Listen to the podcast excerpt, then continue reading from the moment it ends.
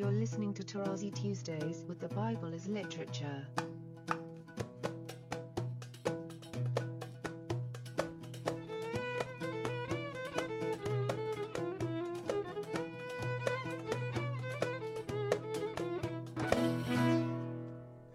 Hi, this is Father Marc Boulos, and you are listening to Tarazi Tuesdays with the Bible as Literature podcast. This week, Father Paul notes that the one who reads Scripture reads aloud so that all would hear God speak directly. I am delighted to introduce Father Paul on the Bible as Literature podcast, Tarazi Tuesdays. One more time. Forget about mysticism, especially my Orthodox hearers. There are things that are essentially good or essentially bad. Just dismiss that word essence because it does not exist in the Semitic languages. Okay? That's why that famous Nicene Creed was in trouble when it had to be translated not only in Semitic languages, even in Armenian.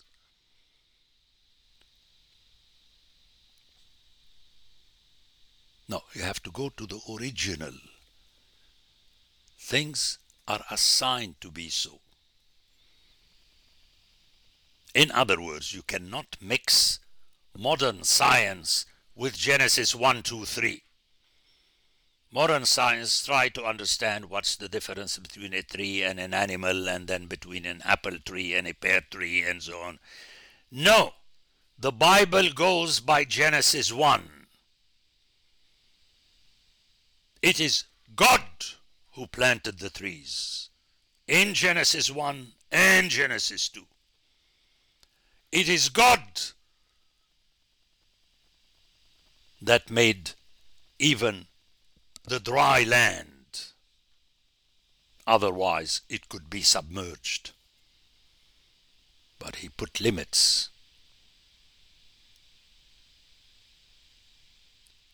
It is God that created the monsters of the sea and the fish. It is God that made the animals. It is God that made the human beings. And he said to the last two that you would eat from the vegetation I planted. Why am I stressing this? To prepare you for the importance of the closing of this chapter. So you shall keep my commandments and do them. I am the Lord.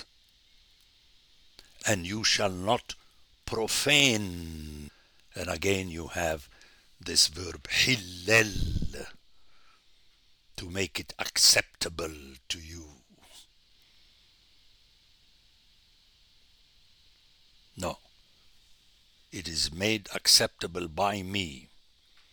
Refer to my study on the use of that root in the passive.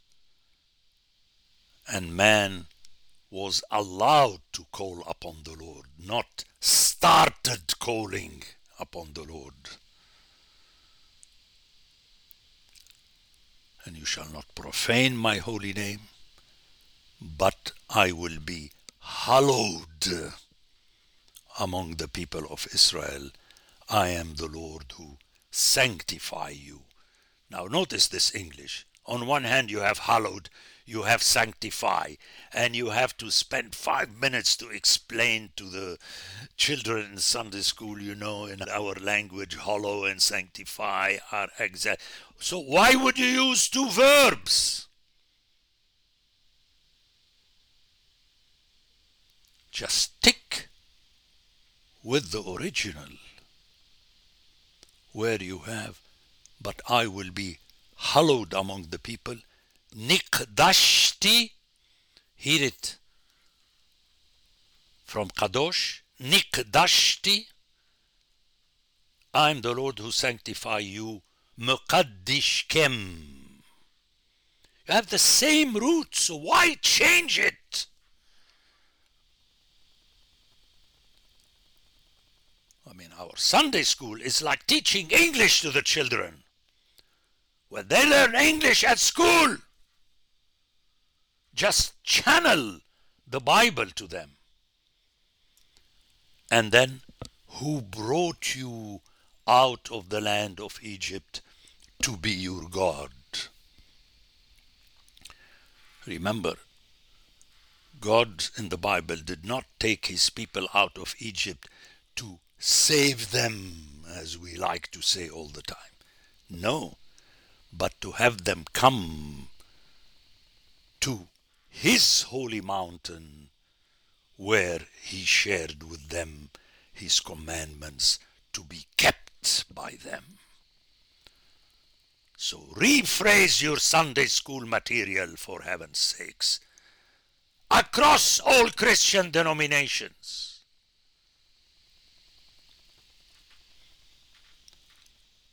I am the Lord.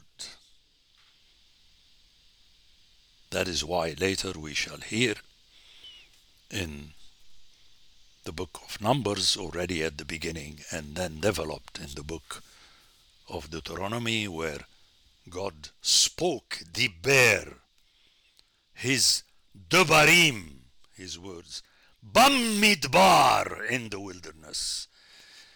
It is untranslatable because in Hebrew you have the same root repeated in Dibber, Devarim, and Midbar. And if this does not convince you to learn Hebrew, not just to be puffed up and impress the other people that you know Hebrew, but in order to hear Scripture.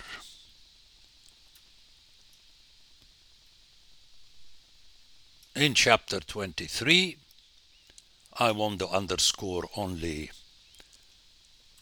the first verses because the rest is a repetition of what was said before. So in 23, the Lord said to Moses, notice the plain untasty and thus distasteful English. It took a short cut. But in Hebrew you have, and spoke the Lord to Moses in order to say, saying. So you hear first the verb diber, he uttered, he spoke and thus the saying in order to say, to make it clear that is addressed to the people, he was not talking to himself. But you lose this underscoring in English. You have, and the Lord said to Moses, Let me hear what he said. No, he diber. And then say to the people of Israel, let's hear it in Hebrew, Diber el Bnei Israel. So you have twice Diber in Hebrew that is totally eliminated in this emasculated English rendering.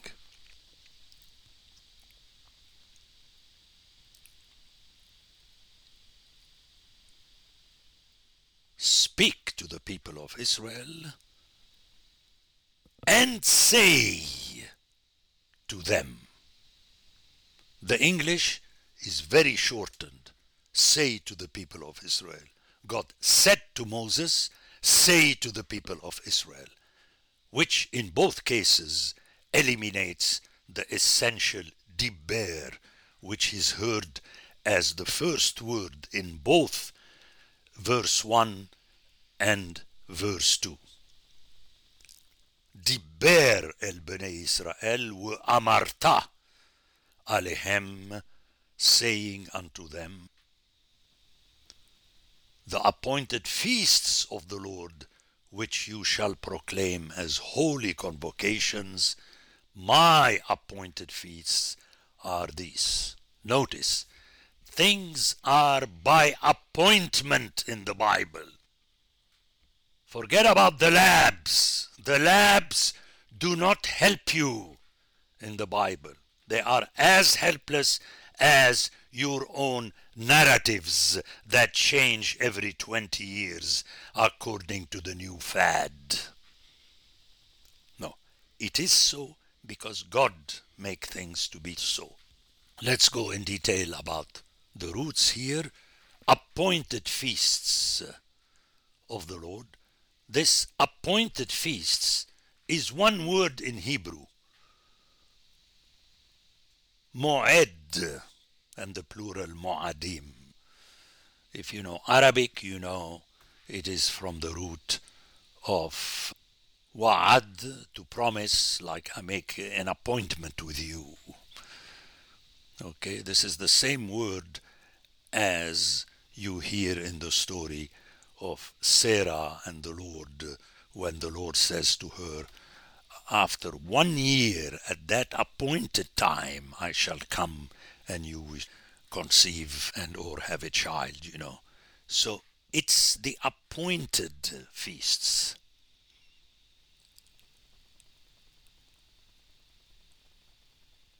Which you shall proclaim, let's hear it in Hebrew, Asher tikra'u. It is from the verb qara, from which we have Quran. You proclaim loudly. But I want you to hear qara. That's why the reading of scripture in our services in the Orthodox Church is uh, the kerygma you proclaim, you say to other people. But then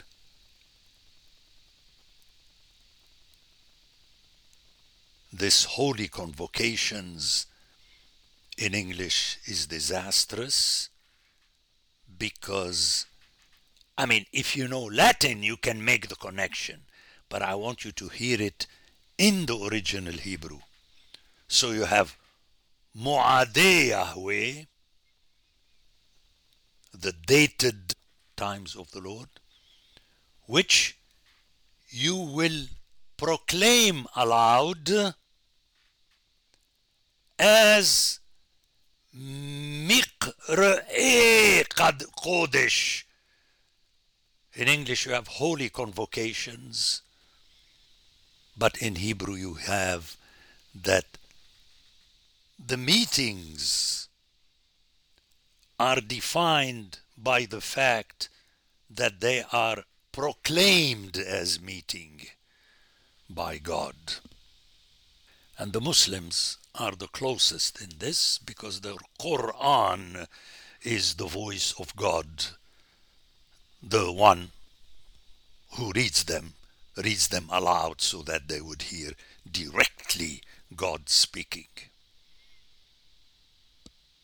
If we can begin in our Sunday school to remind the children very early that the meetings, the convocations are each one of them a mikre. And you know how in Hebrew you nominalize a verb by adding a mem at the beginning, like shafat or shapat is to judge, Mishpat is the judgment. Qam, kum, qom is to stand erect, to stand up, and then a place, a specific place where you would put two stones one on top of the other. A marker is called in Hebrew makom. So that is something very important. Teach it early in Sunday school the nominalization of the Semitic verbs. In other words, the meeting is defined by the caller. And this is what the original authors, who did the translation of the Septuagint, according to me, combined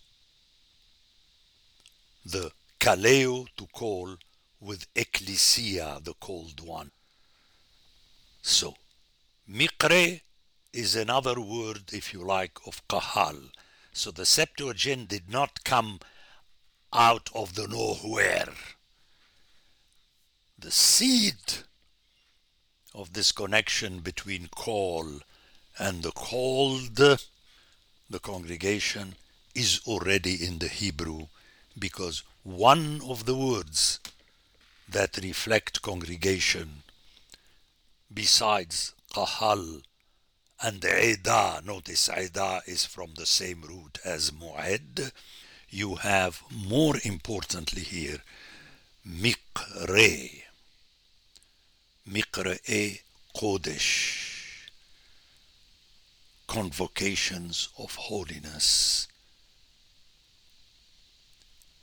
They are to me mu'adai my dated appointments.